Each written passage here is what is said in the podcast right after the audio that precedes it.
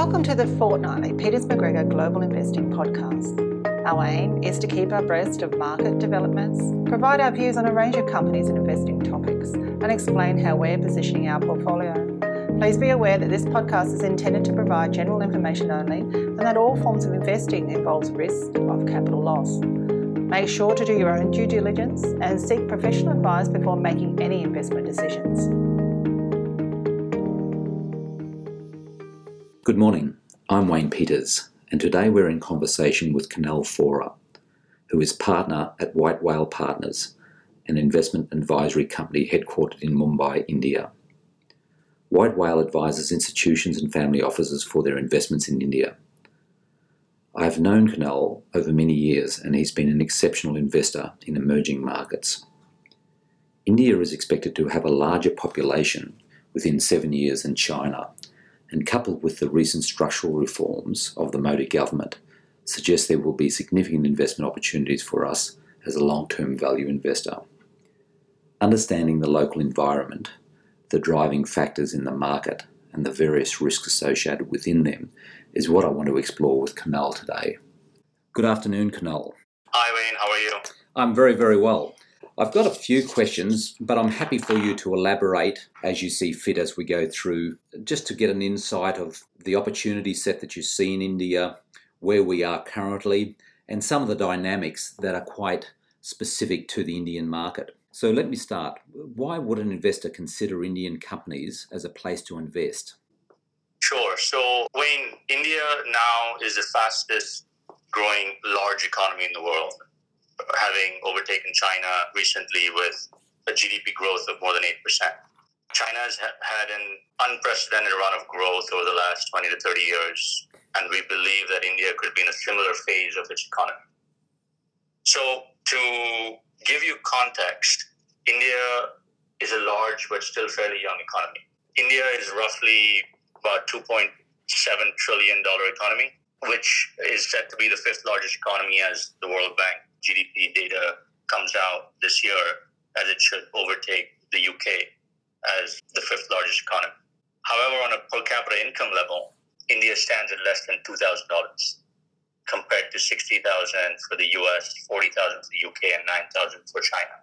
Thus, there's significant room to grow, especially considering India has one of the youngest populations in the world, with a median age of about 28 compared to 37 in China, 45 in the US. So it's very exciting phase for the Indian economy, and we feel that it's well poised to grow or to be the fastest growing large economy in the world for the next many years. Well, it certainly is very exciting. Um, the the demographics of the country too is a very appealing aspect to me. So, of the major large economies around the world, India is the only one without an aging population. I think statistically about 35% of the population is 25 years or younger. This contrasts quite significantly even with economies and countries like China, which all have aging populations and completely different challenges. Could you talk about uncovering value in Indian companies? You know, what you're observing in India today, and how have you been able to increase your confidence in the market generally over the years that you've invested? Sure. So, what has been very interesting to me when I look at public listed space in India is the ownership structure. So, if I can use rough approximations of the cumulative free float in the public listed space, roughly 50% is owned by foreign institutional investors, and a large chunk of the balance is owned by retail domestic mutual funds. So when I kind of look at investment decisions um, by these respective subsets, so FIIs typically are dictated by top down investment allocation decisions, and thus unrelated global macro event could cause them to reduce the exposure in India, causing volatility in the Indian market, which may be an opportunity to pick up good business there, bargains. On the domestic institutional side, given their retail investor base, they're constantly striving to beat benchmark indices over short term horizons. Thus, they cannot deviate too much away from benchmark stocks. Thus, given size of the FIIs and DIIs influence on the market and the fact fact that research analysts who cover them are incentivized through trading commissions. Typically, the coverage doesn't deviate too much away from index stocks in terms of the research coverage. So there, there's about more than 5,000 listed companies in India. And if you're able to do strong bottom up research and have longer term investment horizon, you almost have a sustainable competitive advantage in uncovering value. Mm. Plus, you're given the opportunities if you see capital flow flowing out of the market based on macro considerations, which in many cases has nothing to do with the fundamentals of the businesses that you're looking to invest in. It can give you an opportunity to take advantage of that weakness. With the recent period, a classic example, I would assume. So, I mean, if you look at, and this again comes back to you know the first point I made in terms of the the size of the foreign institutional investors in the market structure of Indian public listed companies, right? And if you look at uh, monthly uh, fund flows. FIs have been pulling capital out of the Indian market over the, the last year, almost every month, driving that volatility that we've seen in the Indian market. The DIs have been filling that gap this year, but usually, you know, the volatility is significant when that is not the case. Yes. And so, you know, you're, you're in an environment where you're seeing on the ground businesses strengthening in terms of the micros, but because of you know global macro events, we're fund flows out of out of the country, and so those are typically when the businesses that you've identified is potentially available at uh, good, reasonable valuations. Yes, but just following on in that line, of course, greater volatility from a value investor's perspective is a tremendous backdrop to have um, because you can take advantage of other people's irrational selling as far as the fundamentals of the business is concerned. But that volatility, if it's a characteristic of the market, um, also dictates not using leverage or margin to invest in this market. What are your thoughts on that? I 100% agree. To invest in India, you have to be well disciplined um, and, and patient as an investor. So, mm-hmm. due to volatility, your both your upsides and downsides can get exaggerated over a short term period. Yep, yep. Right. Um, and, and using leverage would, would not be a good idea in, in such cases. No, could. Kunal, could you just talk to your assessment of the the broad Modi reforms that have uh, have been enacted over the last couple of years and how you're seeing them play out in the marketplace? Sure. So, you know, over the recent past, we've seen uh, it's been quite exciting what we've seen on the ground, right? Uh, India over the last decade or so has grown in the range of seven and seven and a half percent, and we think that number should only accelerate going forward, right? Given the government's reform and development agenda.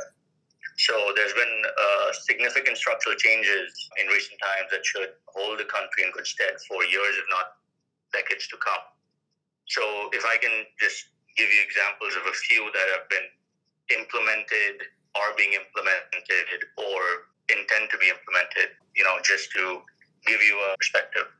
So, digitization of the media space was, was one thing that was uh, implemented a few years ago, and this changed analog connection, cable connections to digital connections, right? This helps stem significant leakage through the supply chain industry, right? And this is a, a large structural shift in an entire industry. Um, another, when you look at data connectivity, both from the private uh, sector as well as government, this has been on overdrive recently. Only 20% of the installed uh, telecom towers were connected by fiber optic cables for high speed data connectivity and we can see on the ground the usage of both smartphones, the penetration of smartphones, and the usage of data has been growing exponentially in terms of the quantum of data being used as well as the speeds of, of data increasing, right? And this in itself is um, a massive, massive structural shift mm. um, that we will continue to witness in India going forward. Recently, we've also seen the implementation of the goods and services tax, which has put the entire country under a uniform tax code uh, and should bring about significant operational efficiencies as, as, well as create a shift towards the organized sector and increase government revenues while doing that. Right. So this again is one of the largest reforms that the government has undertaken, the, the Modi government has undertaken in its tenure. Mm-hmm. And and and I, I, I think that GST is going to be absolutely critical to the government um, executing on its forward plans as well. I mean, statistically, prior to the introduction of the GST, this broad ranging uh, consumption tax, the percentage of GDP that India has raised through taxation has been less than a third that of Western developed countries like Australia and, and the US. So the government has had you know less than one third of the money that the Western developed countries have had to develop programs for investment in infrastructure over a long time. So I definitely view this introduction of the GST as being absolutely um, critical and important for taking advantage of the opportunity in front. What has been your on the ground experience of the identification system, the Aadhaar, the retina and fingerprint identification component that the government has rolled out to reduce the amount of uh, fraud in the system, multiple receipts of government handouts, and so forth?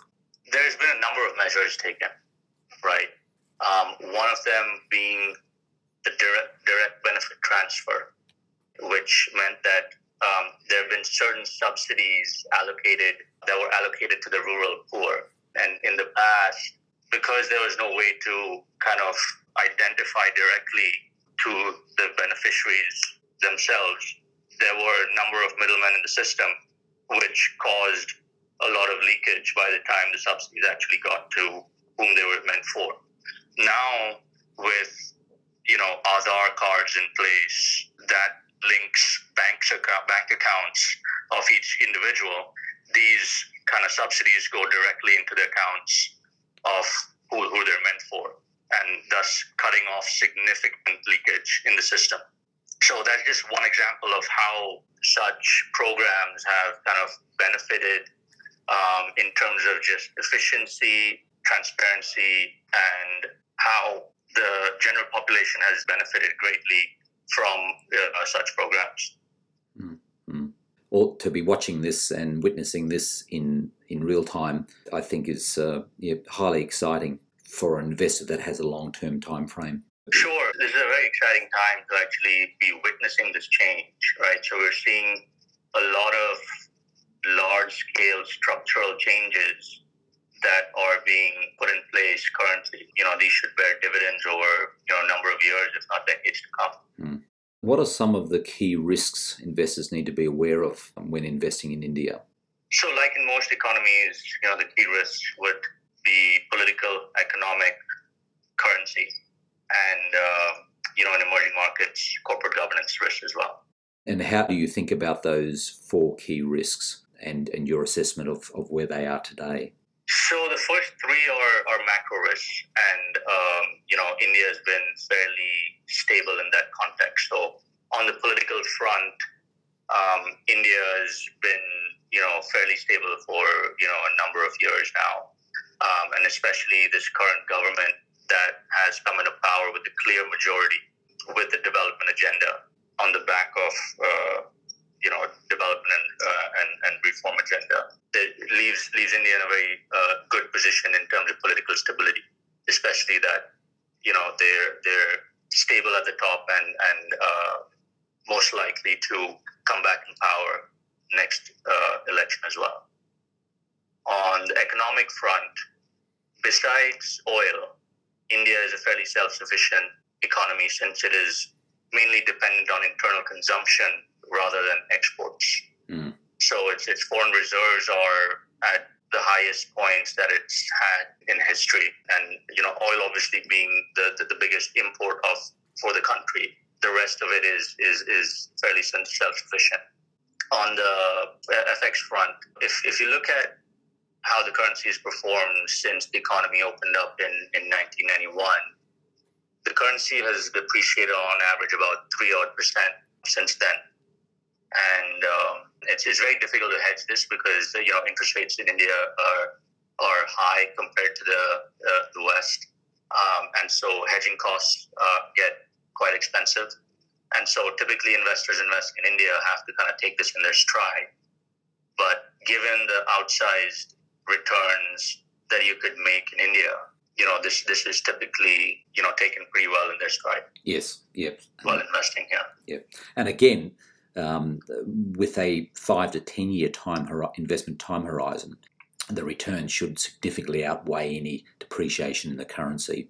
And I would suspect, Kunal, that you know, as the uh, reforms uh, take hold and the government be- becomes better financed, there will be increasing support for the currency over that medium to longer term. Sure. So, you know, a lot of the stability in the currency would come from inbound investment into India. Mm. And as the economy opens up and as um, you know the the market cycles change or the business cycles change, right? you would expect more and more foreign investment coming into India, um, as well as you know domestic capex cycle kicking kicking on in, um, should should be good for um, stabilizing the currency as well. Sure. And uh, what are your views on assessing corporate governance risks around companies that may be of interest from an investment perspective? Sure. So I think this is this is a, a, a very important risk um, to address, especially while investing in India. Um, you know, we use a number of quantitative and qualitative checks. We conduct detailed accounting forensics and other accounting checks. We meet with company management teams, um, as well as customers, suppliers, competitors, other stakeholders. We analyze capital allocation decisions as well as other decisions impacting minority shareholders, monitor insider trading patterns, and very importantly, we try and align ourselves with management while investing. So, um, you know, given that there are over 5,000, you know, public listed companies in India, and there are a lot of companies creating, you know, tremendous value. There's a lot of opportunity. It's, it's just a matter of, you know, doing your work and backing the right management team and then, you know, staying invested. Yes, that's been Peters MacGregor's approach to date. Um, our, our key investment in India is through the uh, Toronto listed company called Fairfax India, and they have eight key investments, mostly in unlisted businesses in India. The largest example of that is, is their 50% interest in the Bangalore airport. But for us, knowing the management over decades and having met with the CEOs of each of those individual companies, having a high degree of confidence that the management interests are aligned with those of shareholders and they've proven uh, their high standards of stewardship over decades has been an important consideration for us making those investments. So we, we certainly think very much alike there. Having a long term time horizon allows you to uh, take advantage of the increased volatilities driven by macro or capital flows. So uh, the time horizon, I guess, is a key mitigant to the short term volatility movements and risks in the marketplace. So, with a long term time horizon, of course, when the volatility uh, spikes and, and prices drop, uh, that usually um, gives a tremendous buying opportunity. So, I guess the time frame is a major way to to mitigate these risks. Politically, as you said, the uh, the agenda's been set and framework's been set now for some period to come. And uh, my sense is once India starts to taste the successes of these these reforms, um, then uh, they're just going to be uh, re-emphasised and built on over the coming period. Have you specialised in any particular areas of industry, um, or have you been very opportunistic, you know, going to where you see the biggest uh, returns and the greatest uh, short-term concerns? Yeah, so uh, let me actually just add on to what we were saying uh, regarding risk, right? So, you know, as an investor or an investment manager, right, risk management is probably the most important function. When you're looking at a market like India, you have to be very, very disciplined in the way you go about your investing. So you need to have your frameworks in place as to, you know, what sort of risks you like to take and what sort of risks you don't want to be exposed to. Mm. And I think those frameworks has, you know, held me in, in pretty good stead while investing in India. Right. So that's one point. The other point obviously is patience, right? And because you know markets sometimes tend to run away from you in a very short period of time, you have to be very disciplined on you know what your entry points are. Mm. Yes. And given that markets are volatile, you will get those entry points time and again. In terms of the way we think about investing, right? We're not focused on any particular sector, but what we tend to focus on is is change. So we we try to identify where can we see kind of structural change, whether it is at a at an industry level, at a business level, at a management level, corporate events sometimes change a business strategy, etc. Right. The, the call we try to take is: Does this business look very different three to five years from now? And if so, we would then go about isolating the risks that that particular investment would expose us to, and then going and doing a lot of work around those risks, Mm. and then taking a call whether we're willing to take those risks or not. Right. So basically, identify what your downsides are, try and quantify them, and put uh, risk reward into context while having a long term investment strategy in place, saying that this business can look very different at least three to five years from now than it is today. These are the risks that I've isolated. These are the ones I'm willing to take. These are the ones that I'm not willing to take. And then use that kind of framework to decide which business to back, which management to back, and then which ones to avoid. Yep. And deciding that ahead of time, I think, has been very, very important for us because having that framework really helps you make the correct decisions when volatility increases. Uh, Kunal, that's been excellent. Um, in closing, do you have any further uh, remarks you would like to add? I think it's a very exciting time to look at India as an investment destination. Mm.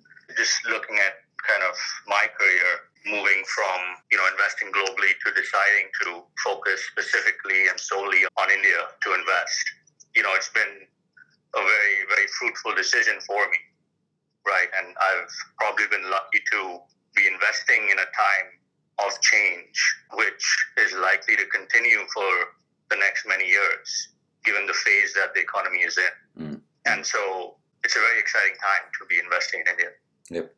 Well, Kunal, thank you very much. That's been tremendous to get your insights, and they certainly align with the excitement and uh, prospective nature that we hold for India as a whole, and then you know specific companies. And good luck. Thanks, Wayne. Thanks, been a Kunal. pleasure.